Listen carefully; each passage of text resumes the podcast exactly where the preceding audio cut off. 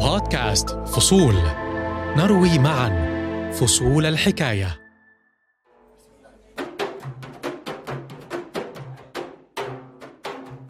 كأني رجعت من الموت علشان أقول لكم خلي بالكم من بناتكم.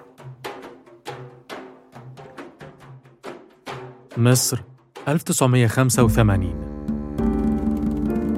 عام هادئ لكن في العمق أشياء ما تتغير. في العام 1985 وفق اليونيسف 98% من الفتيات في مصر تعرضن لتشويه الأعضاء التناسلية أو ما يعرف بختان الإناث. وهو ما جعل هذا العام الأعلى على الإطلاق في نسب الفتيات اللائي تعرضن لهذه الجريمة. سمعتهم بيقولوا إنهم هيطهروني خلاص بس مش دلوقتي لما الهلال يهل. لما الهلال يهل هذه رندا ضياء. فتاة أسوانية. رندا واحدة من 31 مليون فتاة في مصر. كنا ضحايا لهذه التجربة القاسية والتي ربما كانت أكثر قسوة على رندا من غيرها. أيضا منطقة الشرق الأوسط وشمال أفريقيا بها ربع حالات ختان الإناث على مستوى العالم. ملايين النساء العربيات خصوصا في السودان ومصر والصومال لاحقهن هذا الرعب. وعالميا لا تزال حتى اليوم. ثلاثة ملايين فتاة يتعرضن كل عام لهذه الممارسة.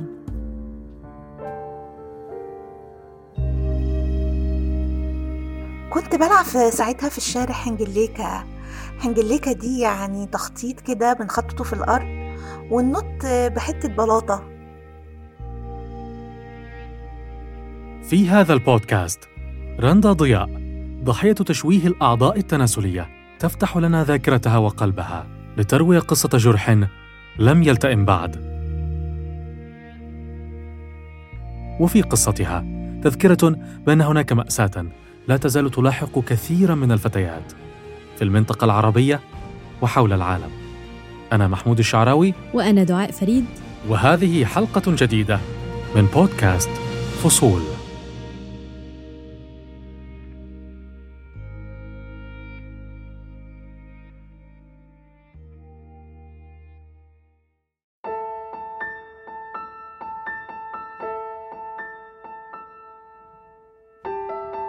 تحذير. هذا البودكاست قد يحتوي على ألفاظ أو وصف لمشاهد قد تكون مزعجة للبعض. لما جيت بقى من المطبخ بدأت تفوق فيا فمش بفوق. فيا رندا رندا يا ماما اصحي. مفيش رندا.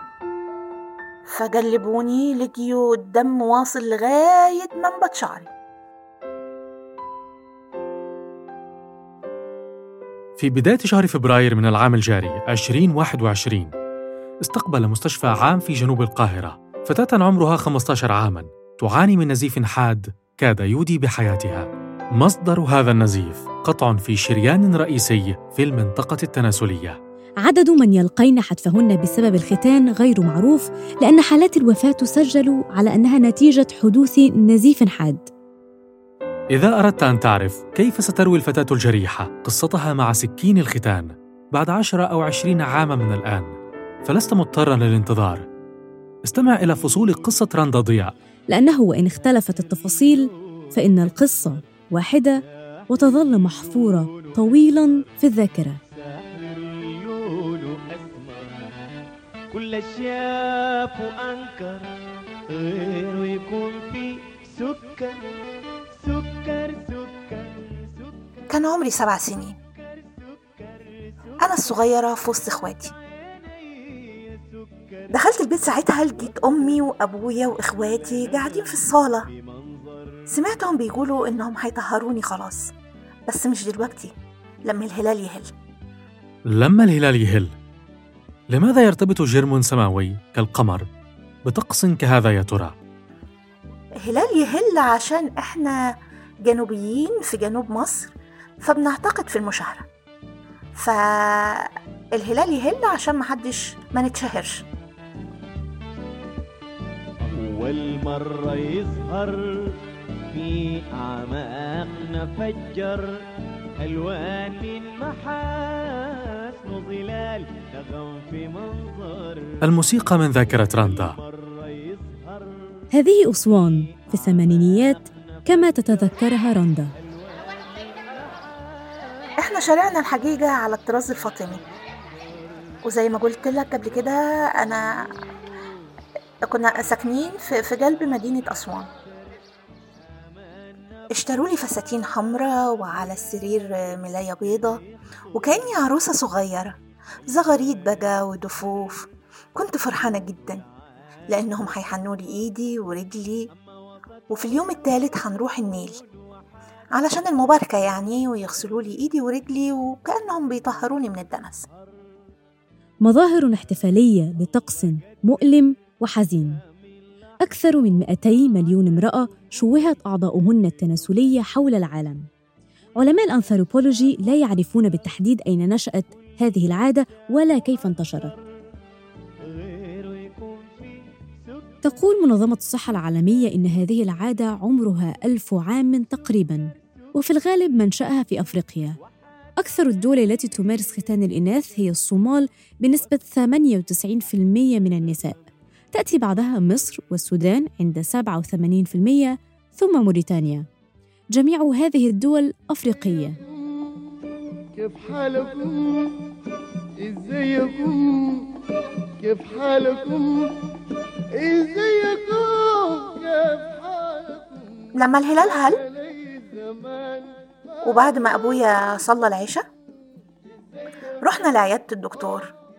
العيادة دي كانت في الشارع اللي ورا اللي ورانا. في قلب في قلب السوق التجاري يعني هنا في أسوان. وأنا رايحة كنت فرحانة جدا جدا. أنا فاكرة العيادة دي كويس جدا. أنا فاكرة حتى الترابيزين بتاعها. السلم كده كانت أنا حاسة أنا شماها دلوقتي في مناخيري. ال- العماير ال- العتيقة بتاعت زمان. لما دخلت العيادة الريحة اتقلبت لريحة أدوية ومحاليل وديتول.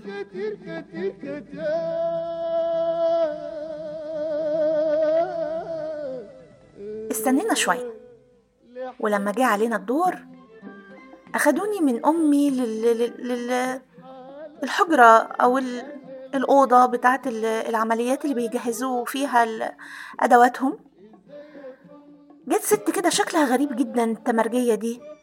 شدتني شد كده من من ماما. شكل الست مع ريحة ال- الأدوية خوفوني.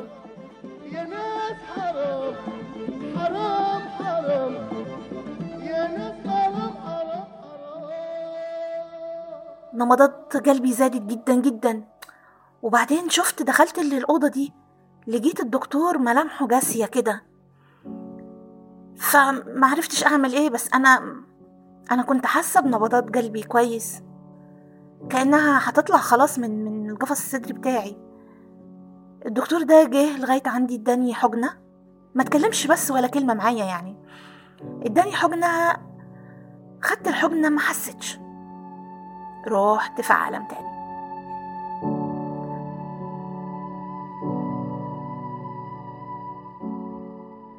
أقول لك شيئا يا دعاء. كم الأحداث التي قد تعلق بذاكرة طفل أو طفلة وتجعلهم يعيشون في صدمة حين يكبرون؟ مخيف. رندا كانت فرحة وهي على وشك أن تصدم. هل تعتقد يا محمود أن أهل رندا كانوا على وعي بالصدمة التي ستتعرض لها ابنتهم؟ لا نستطيع الجزم بهذا. تذكري في ذاك الوقت لم تكن حملات محاربة الختان قد انتشرت ولكن حتى الآن ومع انتشار هذه الحملات لم تستطع القضاء على الظاهرة بشكل كامل. ولماذا؟ هناك مقال قرأته. قد يساعدنا في تفسير ذلك. سأحدثك عنه بعد أن نستمع إلى فصل آخر من قصة رندا. معرفش بقى أخدت فترة قد إيه بس لما فتحت عيني لقيت نفسي في مستشفى. ناس داخلة وناس خارجة ناس بتصوت وناس بتزغرط ناس بتنادي على على وضعتهم لقيت أمي قاعدة في كرسي جنب راسي عمالة تبكي بحرجة. وكانت عمالة تدعي بتقول يا رب والنبي يا رب ما تحرق قلبي عليها. حسيت إنه صوتي كده ضعيف طالع مني. بقول لها ماما إحنا هنا ليه؟ هو إيه اللي حصل؟ الحقيقة هي ما ردتش عليا. قعدت تبوس فيا كتير جدا وكأني راجعة من سفر. وبعدين سابتني ونزلت سجدت لله شكر في الأرض. وجريت آه، تنادي بصوت عالي على الدكتور والممرضات. ساعتها عرفت إنه الدكتور آه، وهو بيعمل لي عملية الختان قطع لي شريان رئيسي وما عرفش يجيبه تاني بالبلدي كده طلصمني وحط لي الضمادات ومحاليل واداني الاهل يعني علشان أموت آه، عندهم هناك عملية ختان الإناث تصفها منظمة الصحة العالمية بأنها تلحق أضراراً بالأعضاء التناسلية لأسباب غير طبية. هذه العواقب يمكن أن تلي العملية مباشرة أو تظهر على المدى الطويل. الختان ده ألامه مبرحة جدا جدا لا تحتمل. بعد العملية يمكن أن تحدث مضاعفات صحية خطيرة مثل النزيف والصدمة والالتهابات وبالتأكيد الألم الشديد. كمان زمان كانت آه، خياطة الجروح بالسلك الناشف. أنا عانيت جدا منها أنا أسفة جدا يعني. كنت بتألم جدا أثناء ال- البول. تبول. لأنه كان بينزل على الجرح ويألمني بشدة. أنا فاكرة كل اللحظات دي. على المدى الطويل الختان يمكن أن يؤدي إلى مضاعفات شديدة أثناء عملية الإنجاب وإلى التهابات مزمنة ويمكن أن تؤدي العملية إلى الوفاة وهو ما نسمع عنه أحيانا في مصر.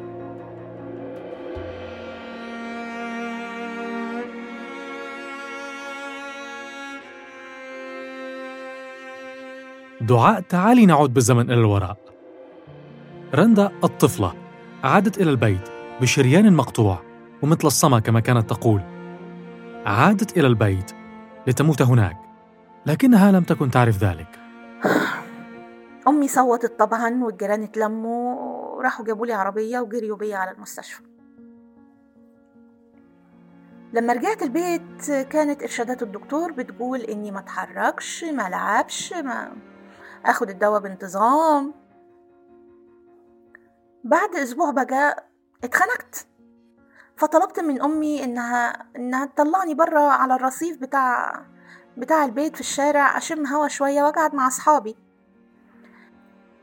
ماما طلعت لي كليم آه على الرصيف وجابت البنات وقعدوا حواليا نحكي. قعدت شوية وبحكم إن أنا حركة كده وما بعرفش أقعد في مكاني حبيت ألعب. فمسكنا كورة وقفت والبنات عملوا دايرة وبقينا بقينا نحدف على بعض ال- الكورة دي على بعض يعني. فجاء عيل بيجري بسرعة جامدة. فزجني فوجعت. لما وجعت نزفت. جم البنات يجوموني بصيت كده شفت الدم. أنا الدم الأولاني بتاع أول لما جابوني من عند عيادة الدكتور أنا كنت فاقدة الوعي ما شفتوش. بس المرة دي أنا شفته. شفته بعيني فترعبت و... وقمت صوتت وصرخت جامد لغاية لما أهلي حو... اتلموا حواليا والجيران و... ورجعوا بيا تاني على المستشفى.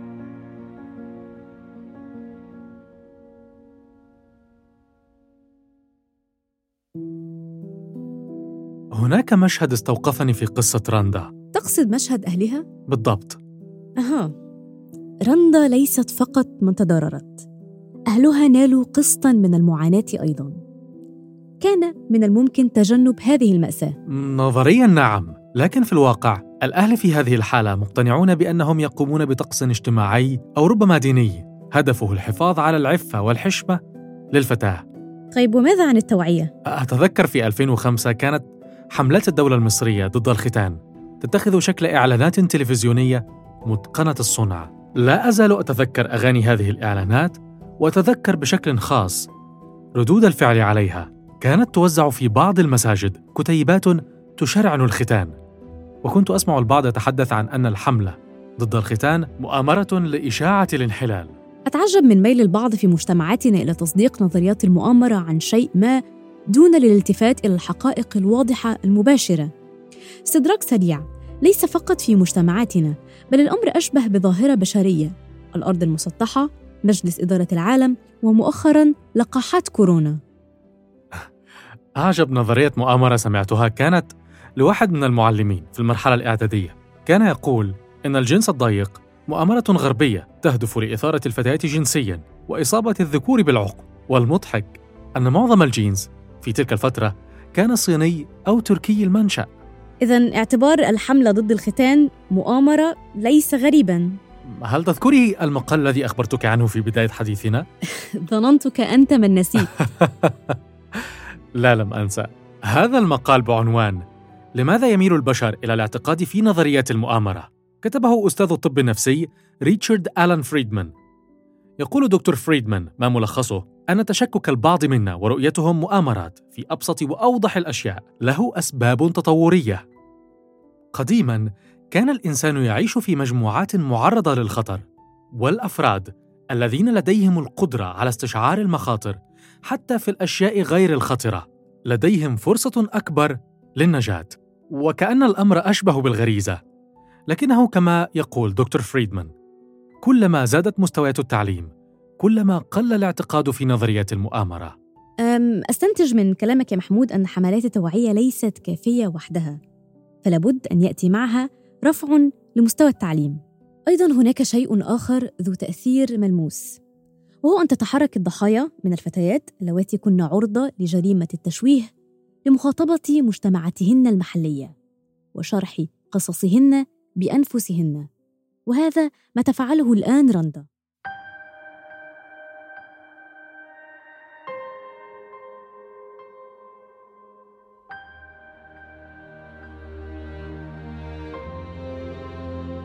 كبرت بس الآلام النفسية بتاعت. الختان ده كبرت معايا.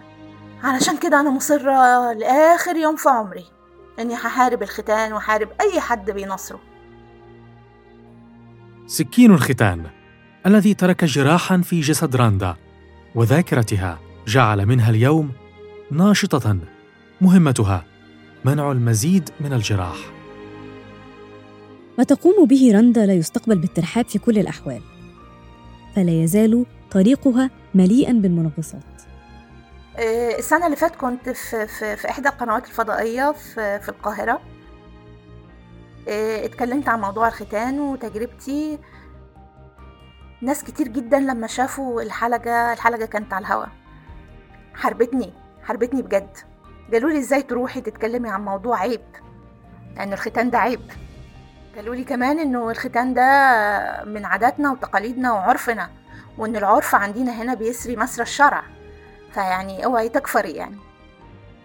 في عام 2007 أصدر مفتي الجمهورية في مصر فتوى تدين وتحرم هذه العادة نظراً للأضرار التي تلحقها بالفتيات. وكثيراً ما أوضح الأزهر أن الختان ليس له أساس في الشريعة الإسلامية أو أي من أحكامها. نفس الحال في موريتانيا وجميع الهيئات الإسلامية في الغرب. ربنا رزقني دلوقتي أنا عندي ثلاث أولاد عمر وعلي ومصطفى وعايزة أقول لحضرتك إنه آلام الختان دي كانت أصعب من آلام الولادة لأني بقوم من ب- ب- بولادي حواليا ابني جنبي يعني النونو جنبي. آه، الولادة فرحة لكن الختان ده كسرة كسرة نفس.